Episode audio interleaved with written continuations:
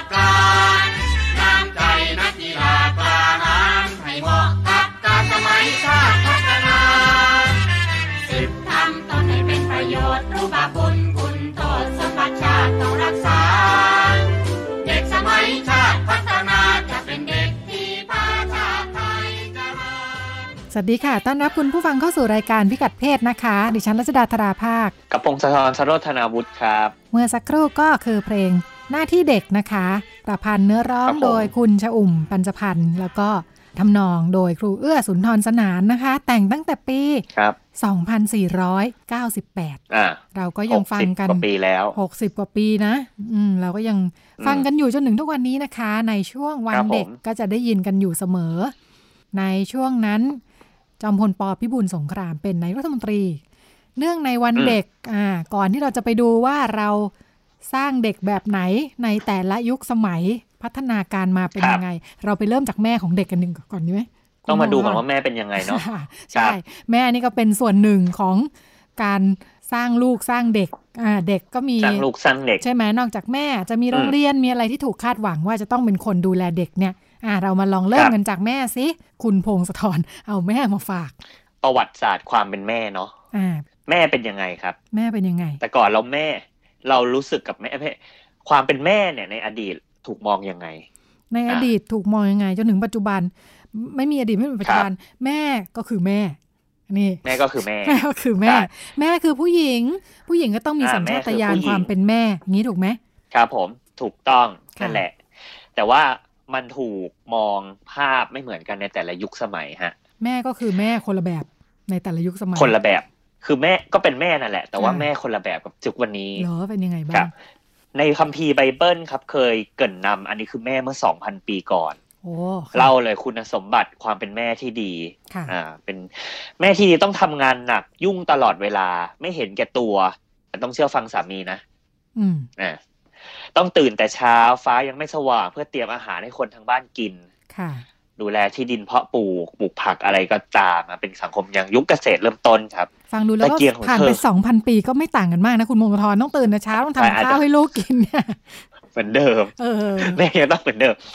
ตะเกียงของเธอไม่เคยดับแม้ในเวลาค่ำคืนยังไม่มีไฟฟ้าเนาะก็ต้องจุดตะเกียงตั้งแต่เช้า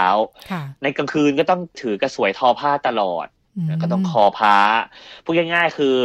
ตื่นก่อนชาวบ้านนอนหลังชาวบ้านตื่นก่อนนอนทีหลังเธอจัดการเรื่องต่างๆในบ้านทำทุกอย่างแล้วก็ไม่อยู่บ้านเฉยอยู่เฉยๆเพื่อนั่งกินขนมปังอย่างเกียจคร้านแม่ในคัมภีร์ไบเบิล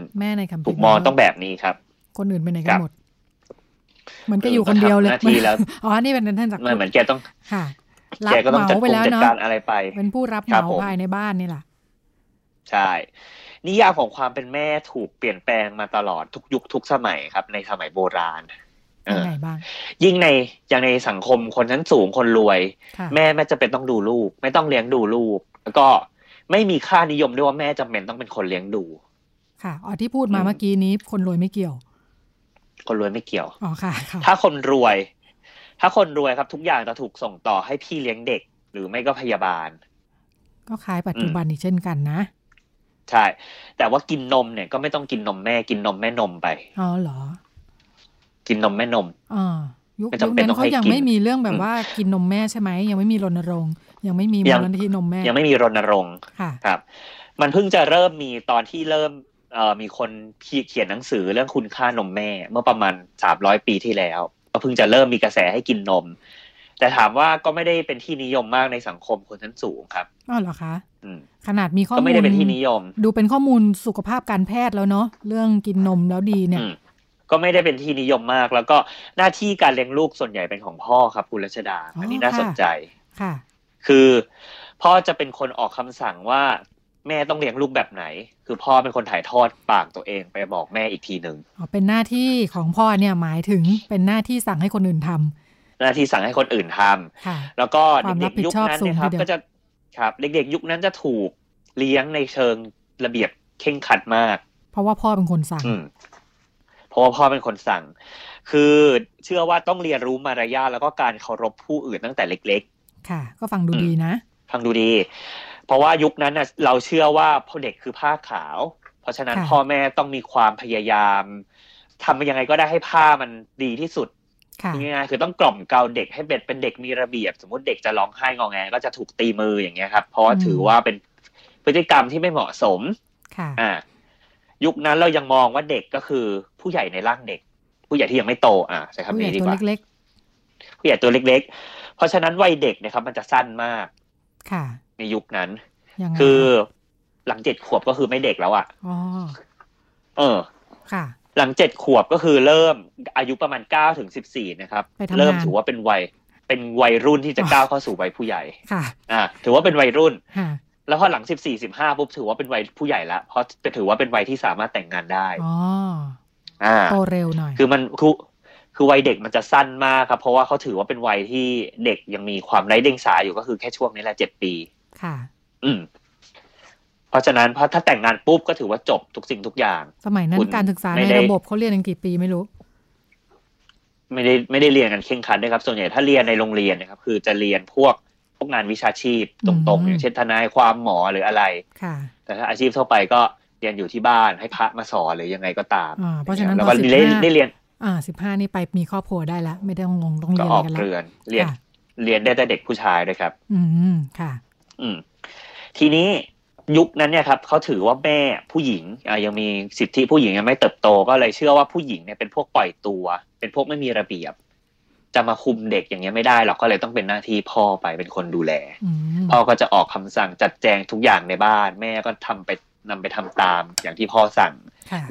ไม่สามารถออกนอกลู่นอกทางได้ครับต้องเชื่อฟังสามีครับเพิ่งจะมาช่วงต้นยุคศตวรรษที่20หรือว่า19-20นะครับไปปลาย19เข้า20เรื่องการเลี้ยงลูกเริ่มโอนเข้ามาเป็นหน้าที่แม่ครับคุณรัชดาค่ะแล้วก็เป็นยุคที่เราเป็นยุคที่เด็กทำงานหนักที่สุดเพราะว่าเป็นยุคปฏิวัติอุตสาหกรรมในต่างประเทศเนาะคือยุคนั้นเนี่ยสังคมมันค่อนข้างแข่งขันกันสูงแล้วก็คนจนเยอะเพราะฉะนั้นเด็กๆนะครับต้องทำงานคือไม่ทำงานไม่ได้ไม่ทำงานจะถูก ถูกหาว่าเป็นภาระครอบครัวเพราะสมัยนั้นยากจนเด็กๆก็จะต้องทำงานบ้านนะครับง่ายที่สุดคืองานบ้านแล้วก็ยากขึ้นเรื่อยๆตามอายุเช่นเติมน้ำตักน้ำในบ่อน้ำแล้วก็เอามาใช้ในบ้านไปหาฟืนหาไฟมาซิไปเก็บของป่าหรือว่าเก็บผักผลไม้มาซิอะไรเงี้ยครับจัดการธุระให้แม่ไปช่วยแม่จ่ายตลาดหรือบางทีก็ช่วยแม่ทำอาหารรีดนมวัวทำความสะอาดซักผ้าถักเสื้อผ้าอย่างเงี้ยครับช่วยงานในพื้นที่เพาะปลูกของตัวเองอะไรก็ตามอย่างเงี้ยครับแต่ยุคนั้นก็พอเริ่มมีโรงงานปุ๊บก็มีความพยายามใช้แรงงานเด็กด้วยเหมือนกันคือมันจะมีข่าวยุคนั้นจะมีข่าวก็คือว่าเด็กเสียชีวิตเพราะว่าทำงานในพื้นที่ที่ไม่ถูกสุขลักษณะก็มีเขาบอกว่างานสำคัญงานหนึ่งที่มีเฉพาะเด็กที่ทำได้แล้วก็ยุคนั้นเป็นที่นิยมมากโดยเฉพาะเด็กที่ยากจนต้องทำคืองานกวาดปล่องไฟคือในต่างประเทศมันหนาวใช่ไหมก็ต้องมีปล่องไฟไปในหน้าหนาวแล้วก็มันต้องทำความสะอาดทุกสัปดาห์หรือทุกกี่เดือนเนี่ยนะครับเพราะฉะนั้นมันจะมีขี้เถ้าเยอะแล้วด้วยความที่ปล่องไฟมันเล็กในแต่ละบ้านเนี่ยมันเลยต้องใช้แต่เด็กเข้าไปกวาดผู้ใหญ่เข้าไปไม่ได้เป็นหน้าที่ของเด็กไปเลยค่ะตัวเล็กๆเข้าไปได้เป็นหน้าที่ของเด็กตัวเล็กๆเขาบอกว่าต้องไม่เกิน7 ขวบด้วยนะ3 ถึง 5 ขวบมันก็จะมีผ้าออกมาเด็กๆบางทีก็ติดตาอยู่ในนั้นบางทีก็มีเจ้าของบ้านใจร้ายจุดไฟไล่เพื่อให้เด็กๆรีบๆกวาดก็มีอย่างเงี้ยครับยุคนั้นยังไม่ต้องพูดถึงคุ้มครองเด็กไม่มีใช่ไหมถ้าฟังใช่แต่ว่ายังไม่ต้องพูดถึงเลยค่ะแต่พอหลังจากนั้นเริ่มมีการพูดถึงสิทธิเด็กนะครับพอหลังจากมีเหตุการณ์ที่เด็กเสียชีวิตหรือว่าเด็กได้รับบาดเจ็บเขาก็เริ่มพูดถึงเรื่องแรงงานเด็กมากขึ้นละค่ะแล้วก็มองว่าเรื่องแรงงานเด็กหรือว่าเด็กนี่แหละควรจะต้องมีกฎหมายคุ้มครองในขณะเดียวกันก็เริ่มมองแล้วว่าสังคมควรจะต้องมีมาตรการที่ดูแลเด็กอะไรก็จะเริ่มมีพูดถึงความเป็นแม่ขึ้นมาครับผมยุคนั้นก็เลยเริ่มมาเอาละโอนมาเป็นหน้าที่แม่เด็กควรจะมีวิธีการเลี้ยงเด็กยังไงก็จะเป็นเริ่มเป็นที่นิยมมากหนังสือเลี้ยงลูกก็เพิ่งจะมีมาในยุคนี้ครับก็จะพูดถึงว่าเด็กควรยังไงควรจะต้องร้องไห้ได้นะไม่ใช่ตีลูกอย่างเดียวไม่ใช่สอนแต่ลูกให้รู้จักแต่มารยาทอย่างเงี้ยครับก็ควรจะให้มีลูกได้เรียนรู้หรืออะไรควรจะคุยกับลูกยังไงเหมือนเริ่มมองแต่ว่ายุคนั้นก็ยังเหมือนเริ่มมองเด็กเป็นเด็กมากขึ้นคือเริ่มมองเด็กเป็นเด็กแล้วก็มองว่ายังไม่ต้องทำงานหนักหรืออะไรอย่างเงี้ยครับเพราะว่ามันเกิดเหตุการณ์น่าสลดมาแล้วแต่ว่ายุคนั้นก็ยังเลี้ยงลูกในเชิงที่ถ้าเป็นคำพูดของคุณพ่อคุณแม่ของผมนี่ก็จะใช้คำว่าเลี้ยงทิ้งขว้างๆคือเลี้ยงลูกแบบปล่อยๆไม่ค่อยไปยุ่งกับลูกมากก็ปล่อยให้คือแค่หาข้าวหาน้ำให้กินแต่ระหว่างวันก็ตัวเองยุ่งนะครับเป็นยุคเศรษฐกิจถดถอยเนาะต้องหาเงินเข้าบ้านลูกก็เล่นนู่นเล่นนี่ทำอะไรไปหรือบางทีก็ช่วยทำงานบ้านคือจะไม่ค่อยยุ่งกับลูกมากไปให้ลูกร้องไห้ไปเอง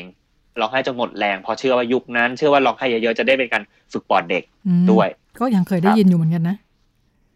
ใช่ยุคนั้นแม่ก็ต้องเชื่อว่าแม่ไม่ต้องกอดลูกเยอะๆหรือว่าจูบลูกอะไรอย่างเงี้ยครับไม่จำเป็นต้องทำไม่ว่างเพราะว่าเดี๋ยวเด็กติดพ่อติดแม่ไม่ว่างด้วยแล้วก็เดี๋ยวเด็กติดพ่อติดแม่เดี๋ยวโตขึ้นไปจะแบบมีนิสัยไม่ดีอย่างเงี้ยครับอะไรอย่างนี้ตอนเช้าก็แค่จับมือกันก็พออะไรอย่างนี้ครับทีนี้พอหลังจากยุคนั้นยุคต้นศตวรรษที่19ก็เริ่มเข้าสู่สังคมยุคสมัยใหม่มีสงครามโลกครั้งที่2เสร็จปุ๊บความเป็นแม่ก็ถูกเปลี่ยนเข้าไปเพราะเป็นยุคสงครามก็จะเริ่มเชิดชูคุณค่าความเป็นแม่เพราะว่าแม่เป็นคนดูแลประชากรที่จะเป็นอนาคตของชาติครับก็จะเริ่มพูดถึงว่าแม่เป็นผู้เสียสละแม่เป็นผู้ที่ทำงานแทนผู้ชายที่ออกไปรบอย่างเงี้ยครับแม่เป็นผู้ที่รอเราอยู่บ้านนะอะไรเงี้ยเป็นผู้ที่ทำเพื่อประเทศชาติเหมือนกันเพราะว่าเป็นคนเลี้ยงเรามาอะไรเงี้ยครับก็จะเริ่มมีพูดยกย่องในเชิงที่ว่าแม่เป็นบุคคลที่อุทิศตนอะไรเงี้ยครับดูแลลูกยอมอดทนอดเหนื่อยอย่างนี้ครับแล้วพอหลังจากนั้นเทรนด์การเลี้ยงลูกก็เริ่มเปลี่ยนเป็นยุคที่ว่าเด็กเป็นศูนย์กลางของคนในครอบครัวสถานะดีขึ้นเนาะเดิมวางไว้เฉยๆก็โตได้หยอดข้าวหยอดน้ำก็โตได้ตอนนี้ดีขึ้นนะแต่ก่อนต้องทำงานด้วยเดี๋ยวนี้ไม่ได้แล้วต้องสังคมในต่างประเทศโดยเฉพาะในสหรัฐหลังยุคสงครามโลกครั้งที่2นะครับถูกมองว่าผู้หญิงเป็นควรจะเป็นแม่บ้านค่ะเพราะฉะนั้นเวลาเราดูหนังย้อนยุค50-60นะครับเราจะเห็นผู้หญิงอยู่บ้านเขาเรียกว่าเป็นความฝันแบบอเมริกันดรีมครับคือ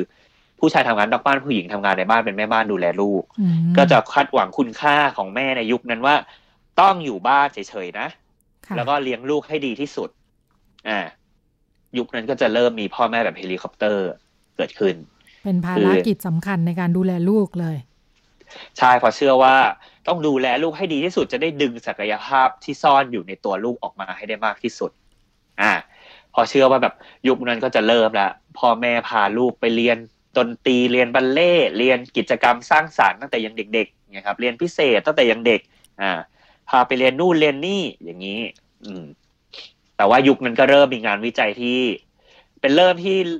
ยุคที่มีความเข้าใจเรื่องอาการซึมเศร้าหลังคลอดเหมือนกันครับแล้วก็พูดถึงความเครียดของคู่สมรส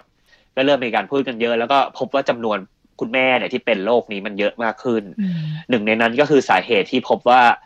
พอคุณแม่ทำตามที่สังคมคาดหวังไม่ได้ก็จะเกิดความรู้สึกท้อแท้ในจิตใจตัวเองก็จะเริ่มมีความแบบจิตตกอย่างเงี้ยครับเอ๊ะเราผิดไปหรือเปล่าทำไมมันรุ่น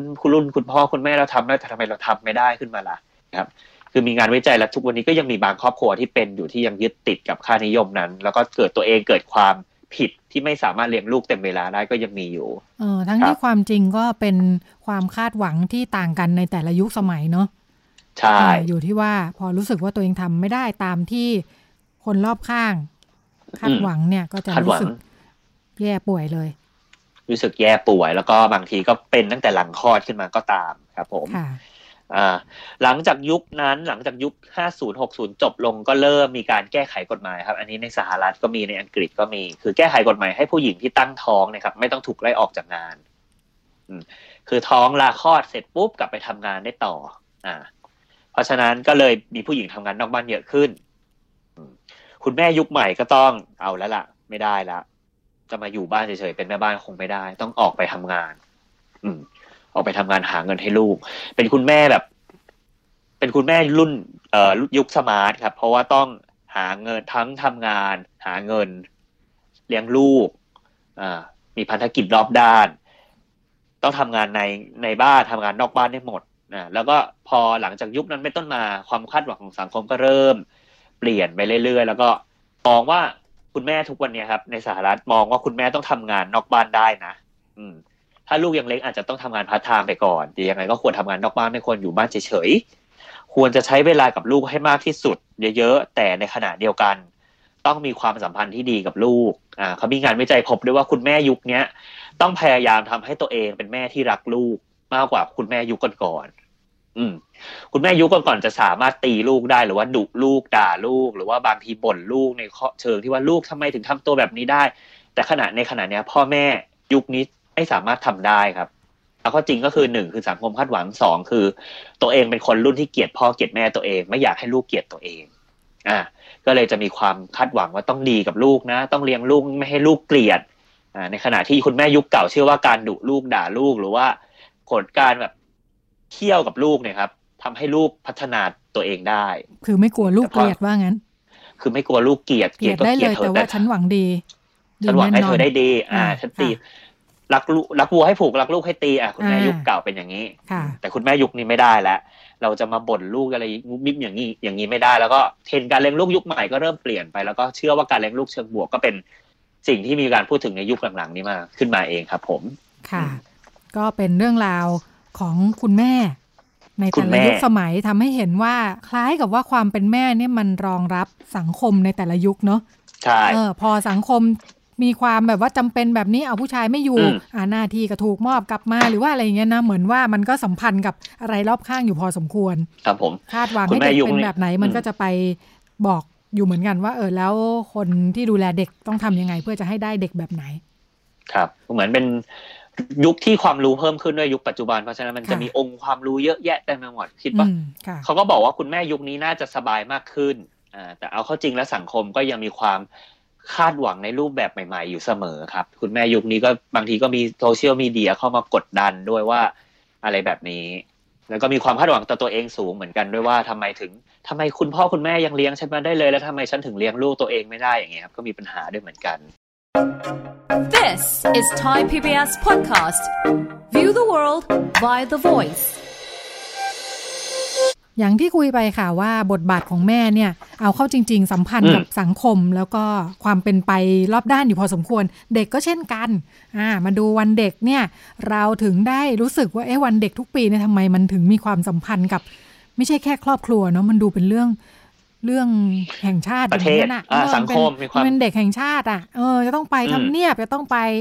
อะไรปีนรถถังด้วยนายกจะต้องมีคำขวัญตลอดอย่างนี้ใช่ไหมคะเราก็เลยจะมาดูกันนี่แหละมีงานน่าสนใจที่ทำมาสักพักนึงแล้วแต่ดิฉันคิดว่าก็อธิบายอะไรได้อยู่พอสมควรเนาะน่าสนใจเป็นงานศึกษาของคุณกัสมาสัตยาหุรักษ์นะคะชื่อเด็กเอ๋ยเด็กดียุค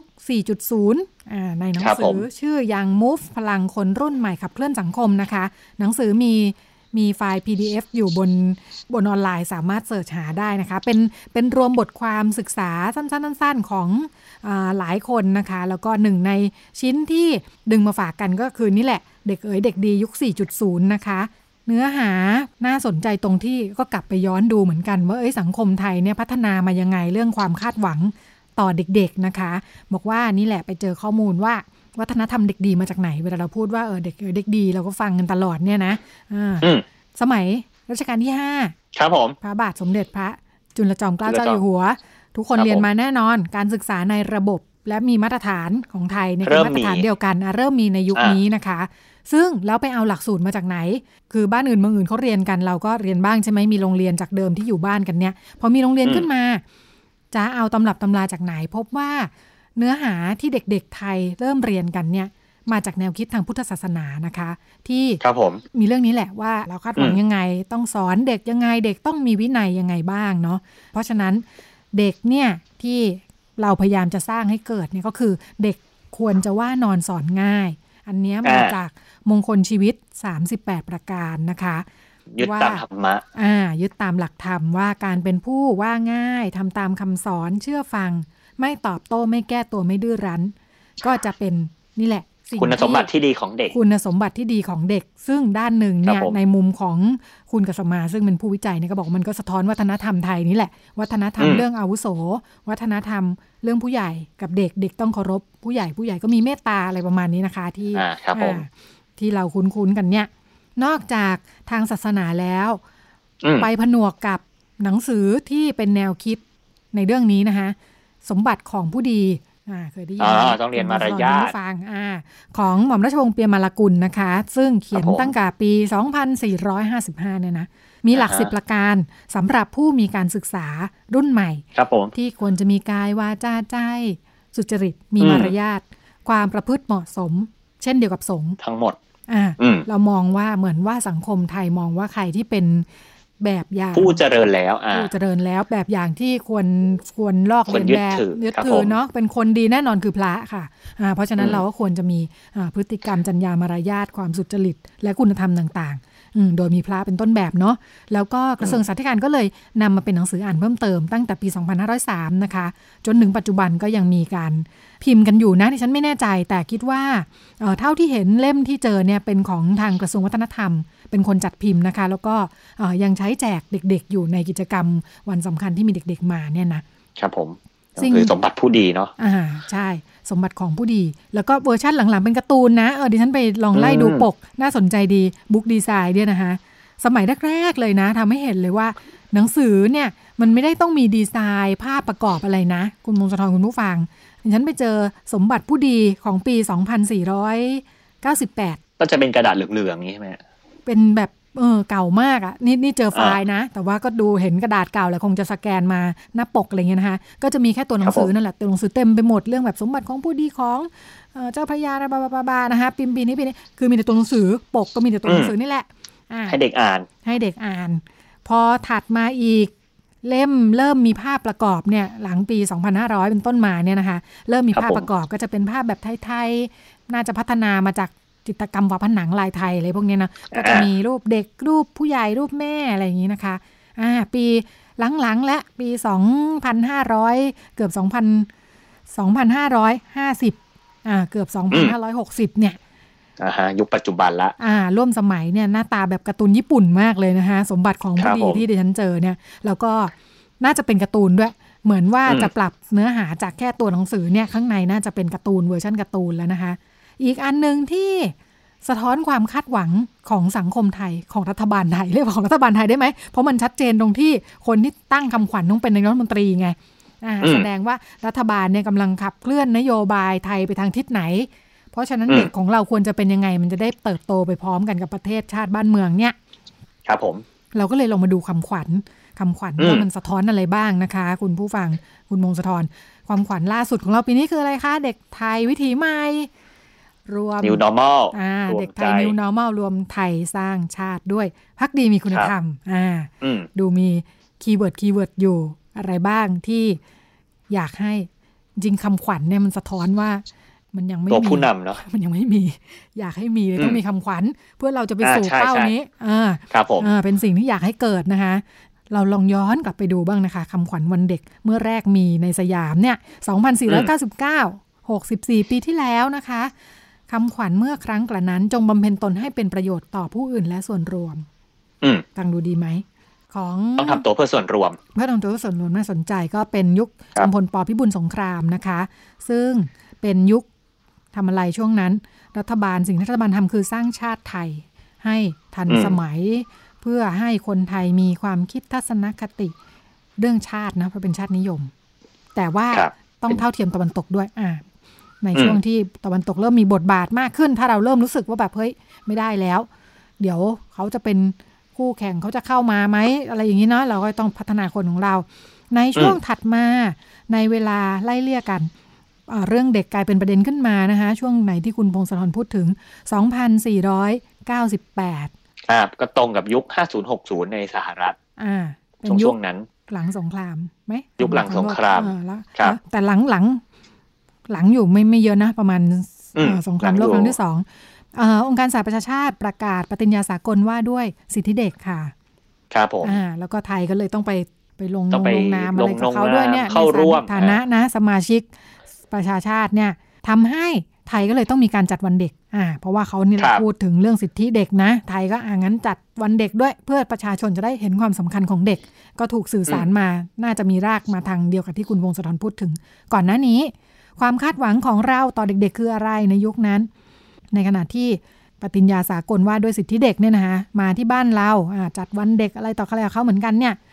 สิ่งที่คาดหวังต่อเด็กคือเด็กรู้หน้าที่มีระเบียบวินัยกตัญญูบำเพ็ญประโยชน์ต่อครอบครัวโรงเรียนและชุมชนครับฟังแบบนี้คุณกสมาซึ่งเป็นผู้วิจัยมีความเห็นว่ามันดูไม่ค่อยตรงกับปฏิญญาสากลสหประชาชาติสักเท่าไหร่อันนั้นเขาพูดเรื่องสิทธิเด็กพอมาถึงบ้านเราก็ปรับนิดนึงให้เข้ากับบ้านเราปรับนิดนึงเด็กต้องมีหน้าที่อย่างงู้นอย่างนี้ว่ากันไปค่ะพอมาถึงปี2502เริ่มมีการจัดทำหนังสือวันเด็กนะคะแล้วก็เนี่ยแหละทำกันทุกปีต่อเนื่องมาจนปัจจุบันเนื้อหาก็จะสะท้อนความคาดหวังของภาครัฐต่อเด็กนะคะนั่นแหละเพราะว่าภาครัฐเป็นผู้กลุ่มนโยบายใช่ไหมเพราะฉะนั้นเด็กเราควรจะไปในทิศทางไหนก็เลยจะเป็นการถ่ายทอดสื่อสารกันมานะคะ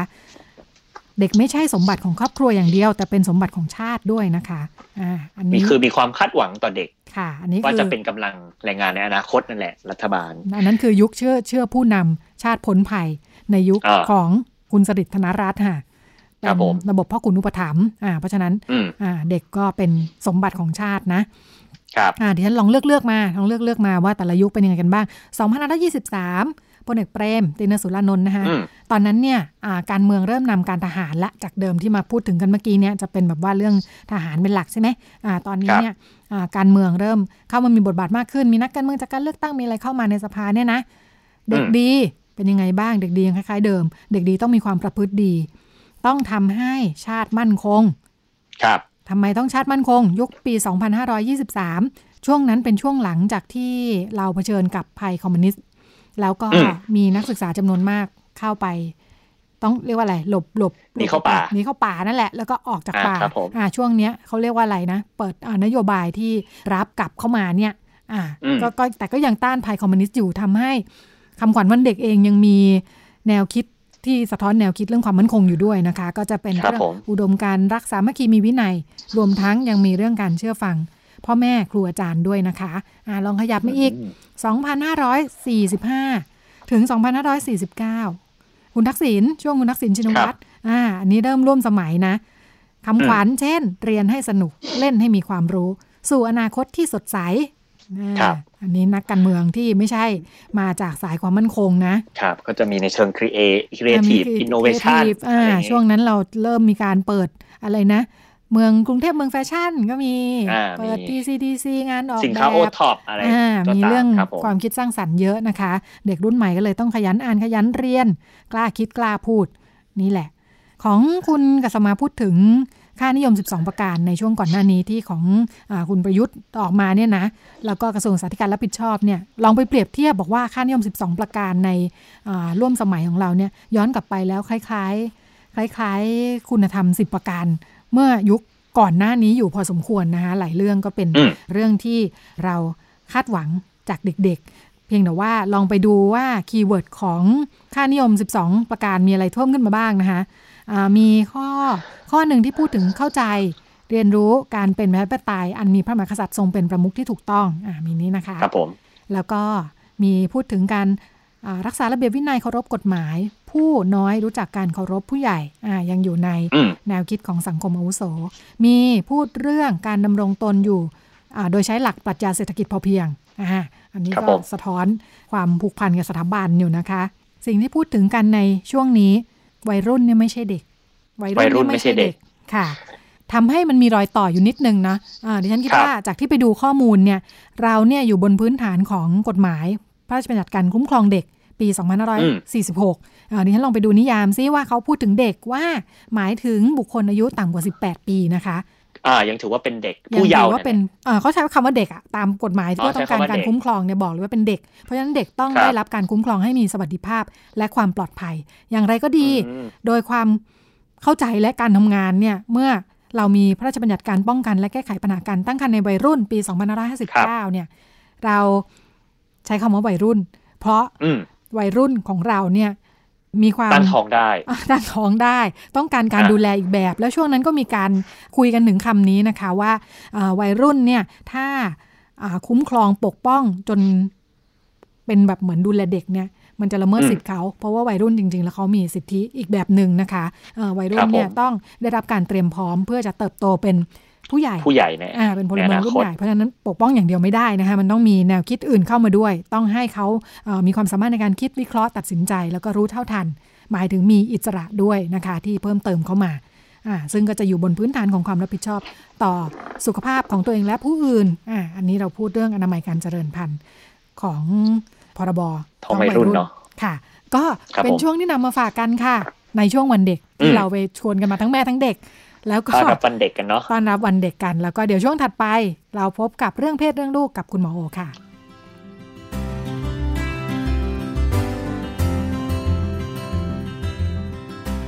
เรื่องเพศเรื่องลูกเรื่องกังวลของพ่อแม่มีทางออกคุยกับหมอโอแพทย์หญิงจิราพรอรุณากูลกุมารแพทย์เวชศาสตร์วัยรุ่นโรงพยาบาลรามาธิบดี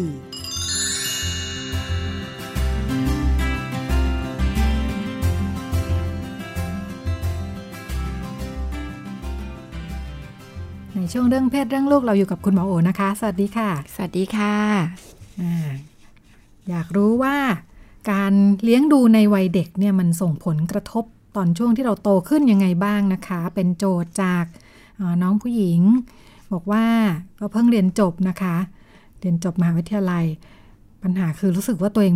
ไม่เชื่อมั่นในตัวเองเอามากๆเลยจะทำอะไรมันไม่มั่นใจไปหมดยิ่งเพิ่งเรียนจบจะต้องไปทำงานด้วยเนี่ยเนาะมันเกิดจากอะไรก็ไม่รู้จะแก้ยังไงดีสมมติฐานหรือว่าตอนเด็กๆพ่อดุมากเลยดุด่ารุนแรงมากแล้วพ่อก็เป็นคนขี้หงุดหงิดโมโหง่ายอารวาสกับคนในบ้านมันมีผลไหมส่วนคุณแม่เนี่ยก็ไม่ค่อยเอาเรื่องอะไรนะคะพอขี้เกียจเถียงปล่อยๆจะได้จบเนี่ยนะหันมาก็เลยเจอเข้ากับลูกเนี่ยก็เลยรู้สึกว่าทำอะไรพ่อก็ไม่พอใจไปหมดเลยอะเครียดรู้สึกว่าตั้งแต่เด็กมาเนี่ยรู้สึกเครียดอะทำให้บางทีกระทบว่ารู้สึกว่าขนาดไปเรียนไปอะไรอย่างเงี้ยออกจากบ้านไปเรียนหนังสือแล้วก็ยังไม่มีสมาธิเลยเนาะก็เลยรู้สึกว่าอันนี้เป็นเรื่องใหญ่ในชีวิตมันจะมีผลกับตัวเองเลยไหมที่รู้สึกว่ามันไม่มั่นใจในตัวเองทำอะไรมันไม่กล้าตัดสินใจไปหมด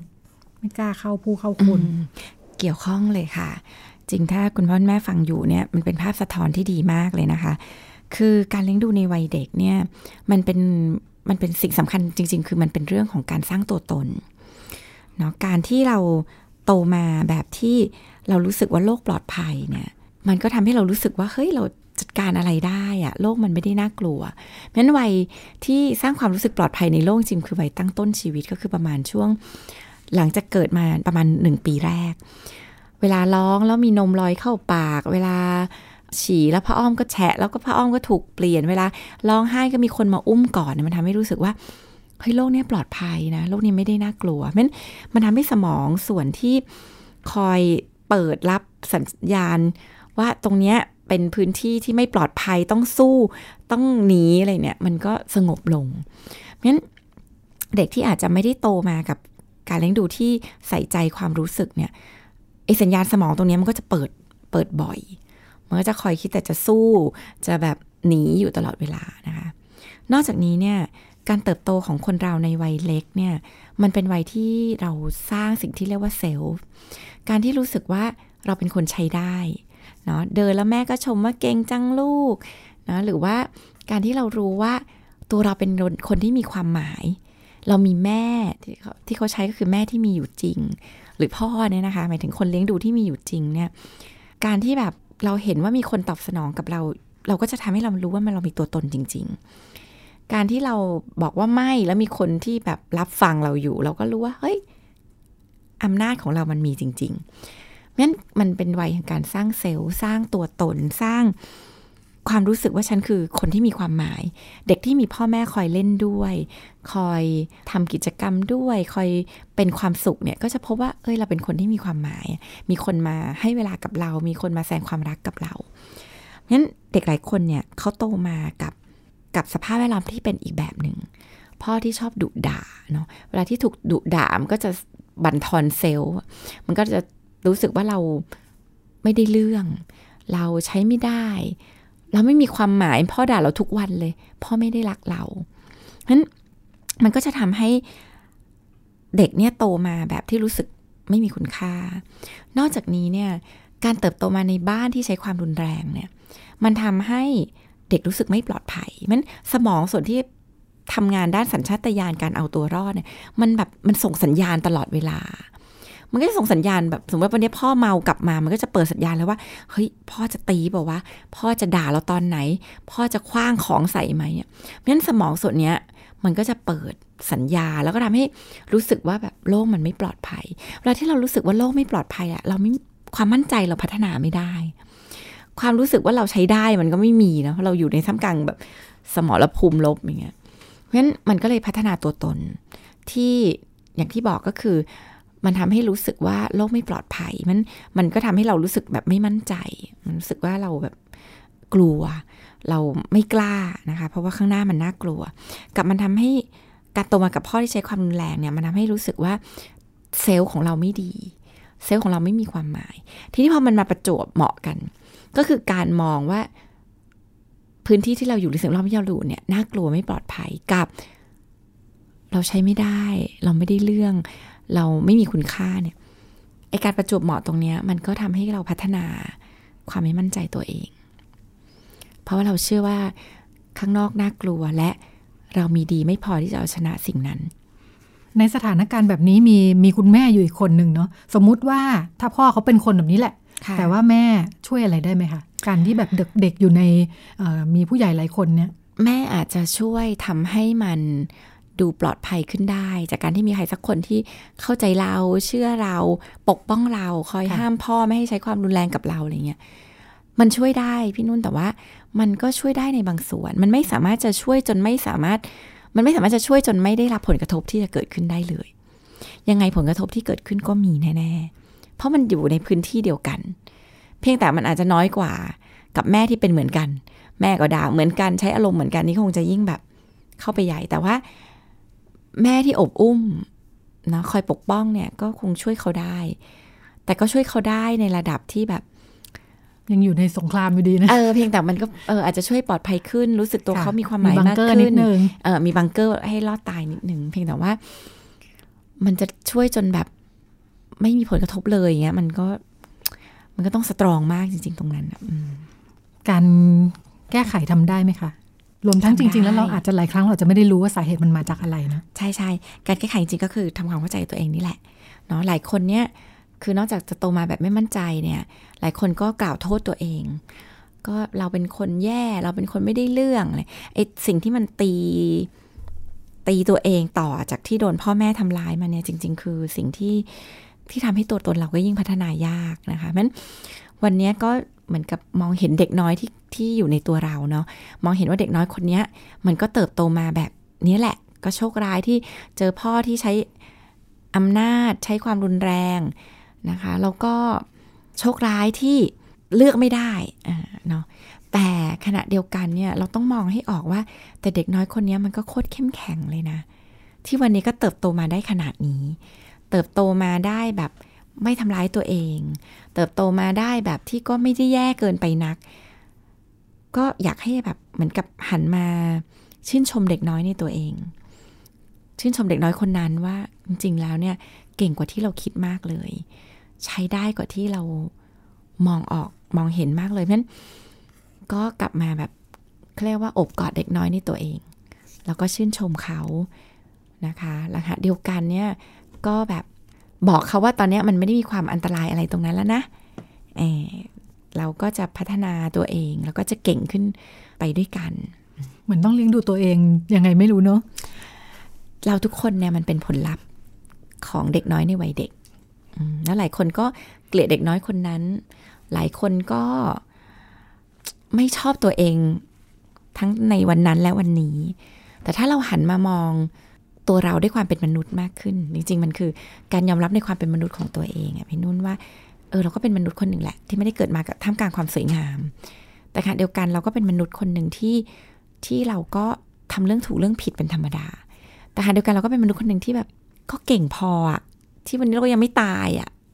งั้นการหันกลับมาชื่นชมตัวเองและยอมรับในความเป็นมนุษย์ของตัวเองเนี่ยมันเป็นพลังใจที่สำคัญที่ทำให้มนุษย์คนหนึ่งเนี่ยพัฒนาได้แต่อย่างกรณีนี้ถ้านึกถึงว่ายังอยู่ในสมรภูมิตลอดเวลาก็อาจจะมีความยากลำบากก็เหมือนกันโตแล้วก็หาทางอาจจะพักที่เอาตัวเองออกรบออกมาหน่อยหาทางที่จะมาพักฟื้นเอาตัวเองออกมาในพื้นที่ที่มันไม่ปลอดภัยนะพอโตแล้วมันก็เลือกได้มากขึ้นอยากดูแลพ่อแม่ตอบแทนพ่อแม่ก็ทำแบบในบริบทที่ตัวเราต้องรอดก่อนไม่งั้นมันก็จะจมกันไปหมดต้องกู้ภัยกู้ชีพกันกู้ชีพหน่อยนะคะถึงจะช่วยคนอื่นได้ค่ะขยับไปอีกหน่อยนึงนะคะอันนี้จากคุณพี่ชายเรียนมหาวิทยาลัยแล้วนะคะมีน้องสาวอยู่ป .4 ห่างกันนิดนึงน้องติดเกมแหละแต่เนื่องจากว่าเรียนเก่งเนาะแม่ก็ปล่อยไปไม่เป็นไรก็เล่นมือถือไปนะคะคุณพี่ก็อยากรู้ทำอะไรในมือถือทั้งวันในเนี้ยแอบดูตกใจมากเจอคลิปโป๊เกรดไปไกลแล้วนะคะก็เอ้ยน้องอยู่ป .4 เองแต่ช่วงนั้นก็เลยผ่านไปไม่ได้ทำอะไรนะคะยุ่งๆผ่านไปอีกสักหลายเดือนกลับไปดูอีกทีเอาหนักกว่าเดิมอีกคราวนี้เต็มเลยคลิปเต็มไปหมดด้านหนึ่งก็รู้สึกว่าก็พอเข้าใจเนาะเป็นวัยรุ่นอะไรอย่างนี้เนาะแต่ว่า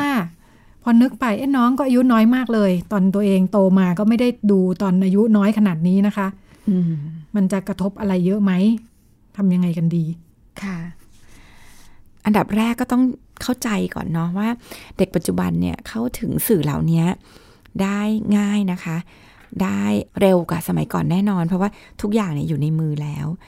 ถามว่าป .4 เร็วไปไหมก็ค่อนข้างเร็วนิดนึงแต่ว่าเอาจริงเขาก็10ขวบแล้วเนาะป .4 มันก็เป็นวัยที่เราก็รู้แหละว่ามันก็เป็นวัยอยากรู้อยากลองแล้วเดี๋ยวนี้มันไม่ต้องแบบมันไม่ต้องไปรอเทปวิดีโอของเพื่อนอะไรอย่างเงี้ยเดี๋ยวนี้มันโหส่งกันผ่านลิงก์เพราะฉะนั้นก็เข้าใจได้ว่ามันเป็นธรรมดาที่มันจะเจอแล้วก็ที่เขาจะอยากรู้อยากเห็นนะคะแล้วก็การดูคลิปโปเนี่ยต้องบอกว่ามันไม่ได้อย่าไปเชื่อว่ามันเท่ากับเรื่องเลวร้ายนะการดูคลิปโปเนี่ยแล้วถ้าเกิดไม่ได้ทำอะไรที่เลวร้ายก็ไม่ได้เป็นเรื่องเลวร้ายการดูคลิปโปก็บางคนก็ใช้ดูเสร็จช่วยตัวเองอะไรไปมันก็ไม่ได้สร้างปัญหากับใครประเด็นคือดูคลิปโปแล้วเนี่ยสร้างปัญหาหรือเปล่าอันนี้คือสำคัญดูคลิปโป้แล้วรู้สึกอยากจะไปข่มขืนใครเนี่ยสร้างปัญหาดูคลิปโป้แล้วแบบหมกมุ่นทั้งวันเลยหนังสือหนังหาไม่อ่านไม่เรียนวันๆก็จะจ้องแต่จะดูพวกเนี้ยอันนี้เป็นปัญหางั้นลองดูก่อนว่าเวลาเขาดูคลิปโป้แล้วเนี่ยมันสร้างปัญหาหรือเปล่านะคะแล้วก็บางทีเนี่ยเราอาจจะชวนน้องคุยอันนี้เป็นพี่ชายเนาะก็น้องสาว ก็อาจจะชวนน้องคุยเราอาจจะบอกตรงไปตรงมาได้นะคะหรือเราจะชวนเขาคุยกันว่าเขาคิดยังไง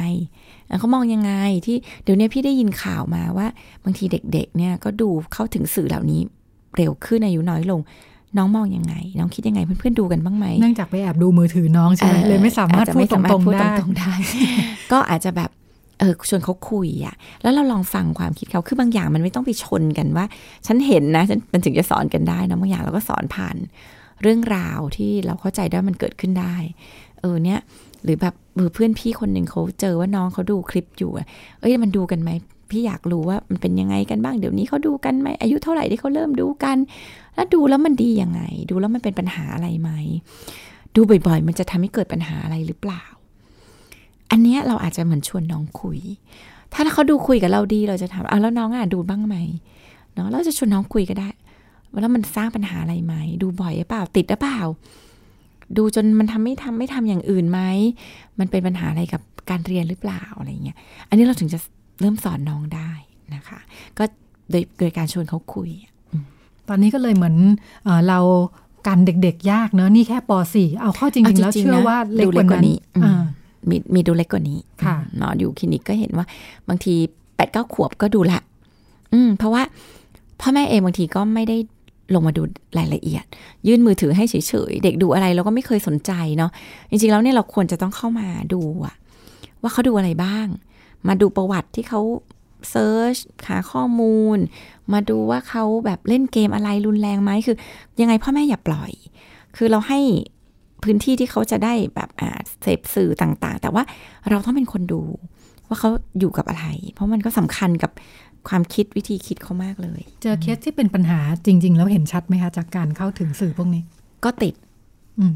ที่เอาจริงเด็กเล็กมันไม่ได้ทำอะไรอย่างอื่นหรอกนะคะเขาก็จะติดดูสนุกอะไรอย่างเงี้ยหรือบางทีก็จะเป็นการส่งไปให้เพื่อนซึ่งพวกนี้เราต้องรู้ว่ามันก็เป็นเรื่องเซ็กซ์ติ้งนะบางทีมันก็ต้องระวังว่าส่งไปแล้วมันจะส่งผลกระทบอะไรไหมเช่นพ่อแม่เพื่อนมาเปิดเจอดูลูกเราส่งคลิปโป๊ไปให้เขาโอเคแล้วเปล่าอะไรเงี้ยอันนี้ต้องแบบต้องเป็นสิ่งที่แบบเราชวนเด็กคิดบางทีเด็กไม่ได้แบบไม่ได้ไม่รู้ว่าไม่ได้มองหรือบางทีเนี่ยคลิปโป๊เหล่านี้บางทีเป็นเรื่องละเมิดคนอื่นอะไรพวกเนี้ยค่ะมันต้องลงไปดูในรายละเอียดอยู่ประมาณนึงใช่ใช่ใช่ใช่ผ่านไปอีกเรื่องนึงยังเป็นเรื่องของเด็กกับสื่ออยู่เหมือนกันนะคะแต่กรณีนี้ก็จะเป็นเรื่องหลานสาว7ขวบนะคะที่ผ่านมาก็ชอบถ่ายรูปเล่นกันใช่ไหมโพสต์ลงโซเชียลก็จะให้หลานดูนี่ไงมีคนมากดไลค์เห็นไหมมีคนมาเม้นน่ารักน่ารักนู่นนี่นั่นตอนนี้หลานก็เลยบอกว่าอยากมีแอคเคาท์ของตัวเองอยากมีแบบนี้บ้างนะคะอยากจะเป็นยูทูบเบอร์อยากลองรีวิวขายของแนะนำสินค้าอยากจะเล่านิทานหลานจะเล่นเองควรให้เล่นเองไหมเนี่ยเดิมนี่ญาติเล่น7 ขวบก็คุณแม่ต้องเข้าใจก่อนว่าโซเชียลมีเดียเนี่ยจริงๆมีอายุกำหนดค่ะนะคะอย่าง Facebook เนี่ยน้อยกว่า13เนี่ยไม่แนะนำไม่ควรไปชวนลูกหลานเล่นด้วย Facebook Account เป็นของตัวเองค่ะเพราะว่ามันก็มีสิ่งที่เราต้องระวังเนาะเด็ก7 ขวบเนี่ยเขาก็จะมองภาพแค่เขาสนุกเขาได้มีพื้นที่พรีเซนต์เขาได้มีพื้นที่ที่เขาจะโชว์ความสามารถเนาะแต่สิ่งที่เขาจะต้องรับกับผลที่เกิดขึ้นก็คือเรื่องยอดไลค์ซึ่งยอดไลค์เนี่ยมันไม่ได้มีแต่ข้อดีมันดูเป็นปุ่มไลค์อ่ะมันดูเป็นปุ่มที่ดูดีจังนะมีคนมาชื่นชมลูกเราจริงๆแล้วมันมีความน่ากลัว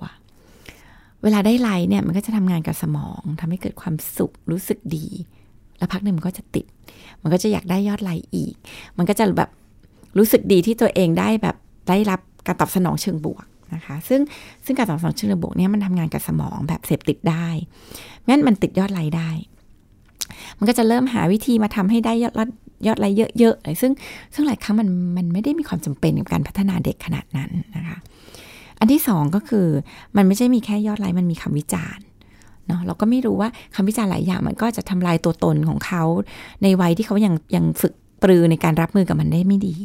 โดยเฉพาะในวัย7 ขวบนะคะเขาถึงได้กำหนดมาว่าเด็กน้อยกว่า13เนี่ยไม่ควรจะมีแอคเคาท์เป็นของตัวเอง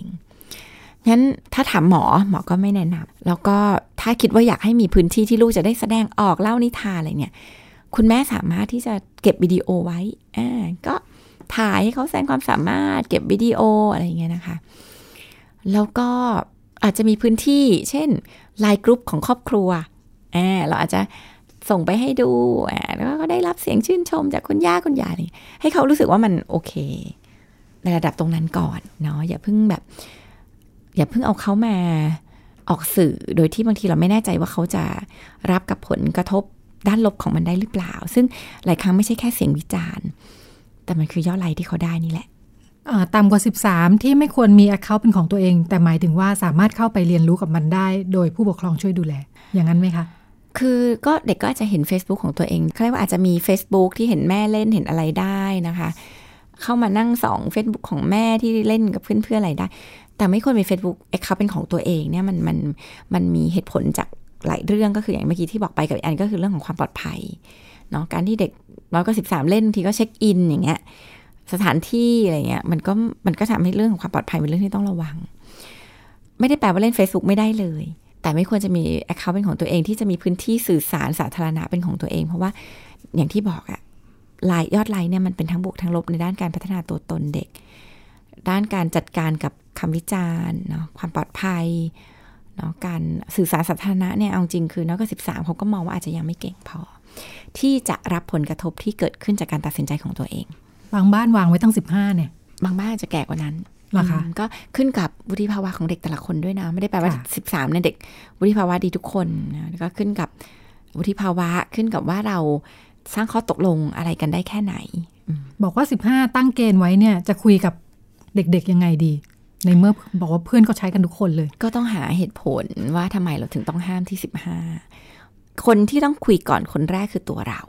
ว่าทำไมเราต้องใช้15ล่ะเหตุผลที่มันมาซัพพอร์ตคืออะไรนะคะแล้วก็หลายครั้งอย่าเชื่อว่าการห้ามนี่แหละสร้างความปลอดภัยให้เด็กจริงๆแล้วเป็นการพาลงพื้นที่นี่แหละอาจจะสร้างความปลอดภัยให้กับเด็กๆได้มันถ้าเราคิดว่า13แต่ว่าเรามีคอนดิชันว่าเราขอดูอยู่ด้วยก่อนเนาะเพื่อเราจะแน่ใจว่าเขาใช้โซเชียลมีเดียแบบนี้แบบโอเคอะไรเงี้ยมีค่อยๆสเต็ปไปเป็นค่อยๆสเต็ปไปอย่างเงี้ยก็อาจจะดีกว่าที่เราไปห้ามเขาโดยที่หาเหตุผลมาไม่ได้ว่าทำไมก็จะเถียงกับเด็กยุคใหม่ยากหน่อยเพราะว่าเหตุผลเขาจัดเต็มเขาก็รู้โลกกว้างขึ้นเขาฉลาดขึ้นเขาก็เชื่อฟังสิ่งที่ไม่มีเหตุผลน้อยลงเพราะฉะนั้นเนี่ยก็อาจจะเป็นพื้นที่ที่ได้คุยกับเขาว่าเอ๊ะยังไงดีเราจะเอาตรงจุดไหนที่เราจะรู้สึกโอเครู้สึกปลอดภัยกันทุกฝ่าย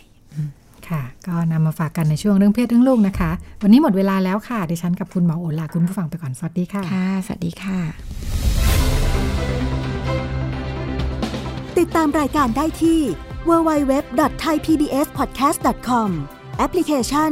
Thai PBS Podcast หรือฟังผ่านแอปพลิเคชัน Podcast ของ iOS Google Podcast Android Podbean SoundCloud และ Spotifyติดตามความเคลื่อนไหวของรายการและแสดงความคิดเห็นโดยกดถูกใจที่ facebook.com/thaipbspodcast